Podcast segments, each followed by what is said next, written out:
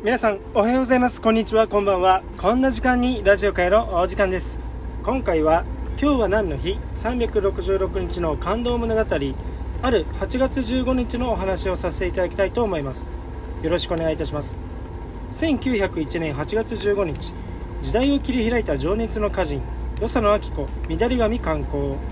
与謝野明子はしげしげとその歌集を眺めた。表紙にはハートの中に乙女の横顔が描かれ描かれそれを一本の矢が射抜いている。歌手「乱れ髪」のこの絵はハートを貫く言葉の矢を意味している。明子は高ぶる気持ちを抑えつつ指を滑らせページをめくった。その子二十歳串に流れる黒髪のおごりの春の美しきかな。ほつれ毛を耳にかき上げ一種また一種と目に焼き付けていく。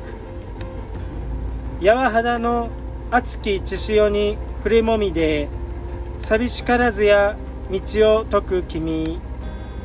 明子はこの歌集に収録されたほとんどの歌を上京前生まれ故郷の堺現在の大阪府堺市の地で読んだ。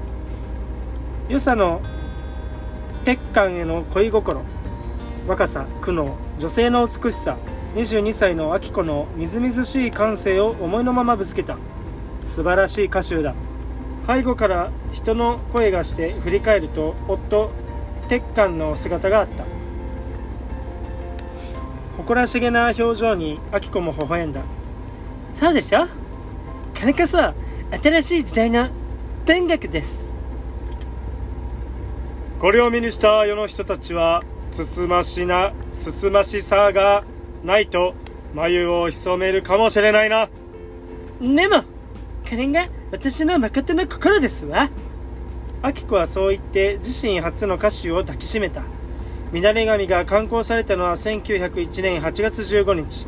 世の中はまだ古い価値観に縛られており女性は結婚して家庭に入り夫を支える良き妻としてつつましやかに生きることが美徳さ美徳美徳とされていた乱れ髪はそんな時代の殻を打ち抜く輝かしい一本の矢のようだった。若き乙女たちは教師に隠れてこのセンセーショナルな歌集を回し読み胸をとき,、ま、ときめかときめかせた。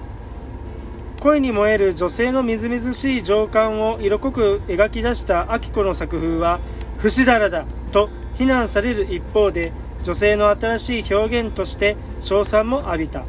その評判は嵐のように日本中を駆け抜けたのだった。今回は8月15日時代を切り開いた情熱の歌人与謝野明子乱れ髪観光のお話でした。明日8月16日はアラブを独立に導いた男アラビアのロレンス誕生のお話です。ご清聴ありがとうございました。